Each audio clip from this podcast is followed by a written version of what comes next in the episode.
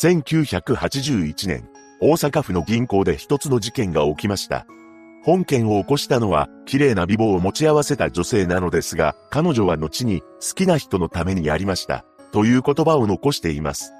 詳細を見ていきましょう。せんきゅうひゃくよんじゅうはちねんじゅういちがつじゅうはちにち、後に、本件を起こすこととなる伊藤素子は、京都府にて出生します。父親は高校教師、母親は、華道などを教える先生をしていたと言います。そんな家庭で育つ伊藤は、幼少期からおとなしい性格であり、本を読んで静かに過ごすような子供だったそうです。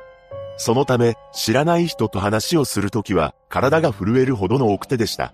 そんな伊藤もすくすく成長し、せんきゅうひゃくろくじゅうななねんに地元の商業高校を卒業した後は、三和銀行の茨城支店で預金係として働き始めました。伊藤は身長も高く、はっきりとした目鼻立ちという美人だったため、男性からモテていました。ただ、彼女は奥手な性格もあって、めったに男性と遊ぶことはなかったと言います。それに加え、伊藤は男性にある条件を求めていたのです。それは容姿です。彼女は相当な面食いだったらしく、舞い込んでくる縁談には見向きもしなかったと言います。その後、真面目に勤務する伊藤は、はたちの頃に一人の男性との出会いを果たしました。当時、その男性はにじゅうきゅうさいで、伊藤が勤務する銀行に出入りするサラリーマンだったそうです。このサラリーマンには、妻子がいたのですが、かなりのイケメンだったそうで、やがて男女の関係になってしまいます。彼は、伊藤に次の言葉を言っては、彼女との関係を続けていました。妻とは必ず離婚するから、俺を信じて待っていてくれ。伊藤はこの言葉を信じ、不倫関係は長期にわたって続くのです。しかし、事態はとんでもない方向に進んでしまいます。なんと、伊藤が彼の子供を身ごもってしまったのです。ただ、彼は妻と別れることはなく、伊藤は中絶してしまったと言います。そうして彼との関係はじゅうにねんも続くことになってしまうのです。その後、伊藤はさんじゅうにさいになっていたのですが、そんな伊藤の前に新たな男性が現れました。その男性というのが、南俊幸という男で、彼は背が高くハンサムで、さらには、茨城霊園といういちまんつぼもある、墓地管理業をしている社長だそうなのです。また、彼は、大型の高級車種であるキャデラックに乗っていたことから、伊藤は彼に一目惚れし、サラリーマン男性とは別れることにしました。しかし、この南という男、実際には既婚者で、経営している茨城霊園についても、妻の実家が所有しているものだったのです。さらに驚くことに、南にはいちおくえん近くの借金もあったと言います。これらの事実を隠し、南は伊藤に近づいていきました。最初は羽振りが良かった南でしたが、そのうち伊藤に金の無心をするようになっていきます。これまで真面目に銀行で働いていた伊藤にはそれなりの貯金があったのですが、南は伊藤に少しずつお金をせびり、ついに伊藤の貯金は残り少ない状態になってしまったのです。さすがの伊藤も、もうこれ以上は無理よ、と南に申し出ました。すると南は伊藤にとんでもない提案を持ちかけたのです。お前、銀行から金持ち出せんやろか、銀行に勤めとるんやから、ええ知恵あるやろ。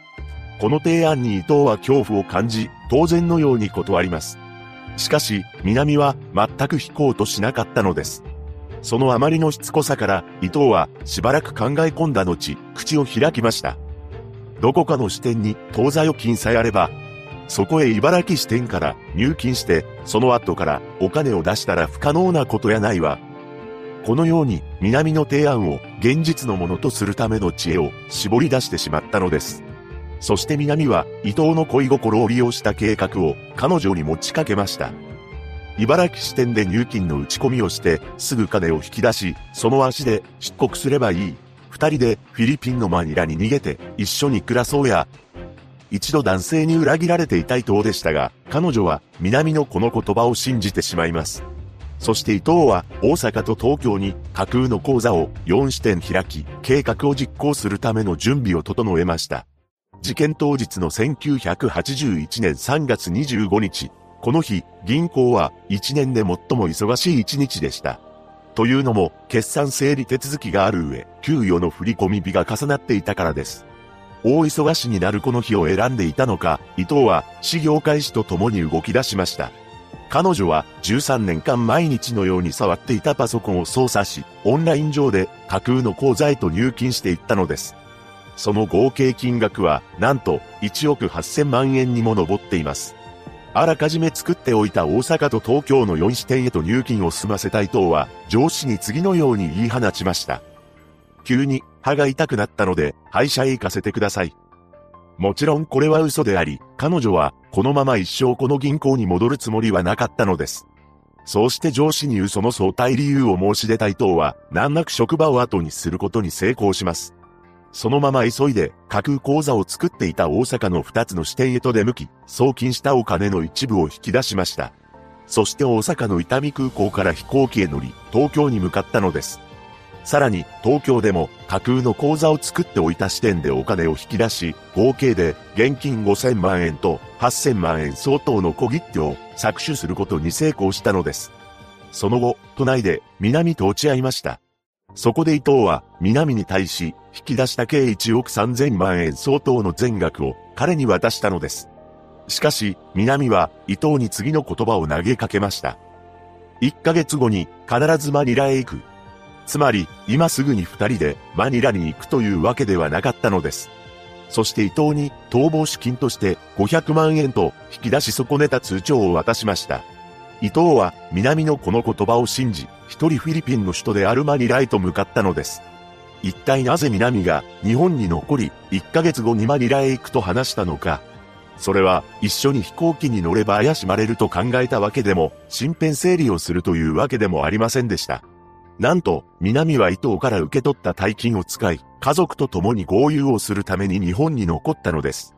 そんなことを知らない伊藤は、彼の言葉を信じ、潜伏先のマニラでずっと南のことを待ち続けていました。ただ、待てど暮らせど、南が自分のところへ来ることはなかったのです。そんな中、世間がこの事件を知るのはごかげつごのせんきゅうひゃくはちじゅういちねんくがついつかのことでした。一斉に新聞各社が報道を開始し、伊藤は国際指名手配されたのです。そして報道開始からみっかごのくがつようか、伊藤はマニラ入国管理局に身柄を拘束され、日本へ送還される機内で逮捕されました。それと同日、日本にいた南も逮捕されています。そしてマニラで拘束中の伊藤に対し、マスコミが殺到し、彼女はインタビューに応じています。この時記者はなぜこんな事件を起こしたのか伊藤に尋ねました。すると彼女は次のように言葉を返したのです。好きな人のためにやりました。当時、若くて美人な女性によるとんでもない事件に世間は驚き、なんと伊藤のこの言葉は流行語にもなったそうです。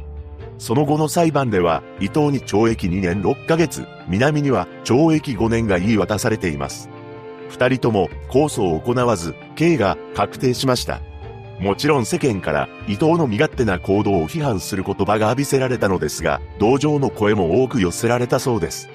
さらに、一部の男性たちから服役中の彼女のもとにファンレターが大量に届いたといいます。その後伊藤はにねんごに仮出所しており、せんきゅうひゃくきゅうじゅうねんには会社員の男性と結婚もしたそうです。一人の男を信じた女が起こした本事件。彼女に求められていたのは愛ではなくお金だったのです。ただ、伊藤は南のことを悪く言うことはなかったと言います。そればかりか、悪いのは私なのです、と語ったそうです。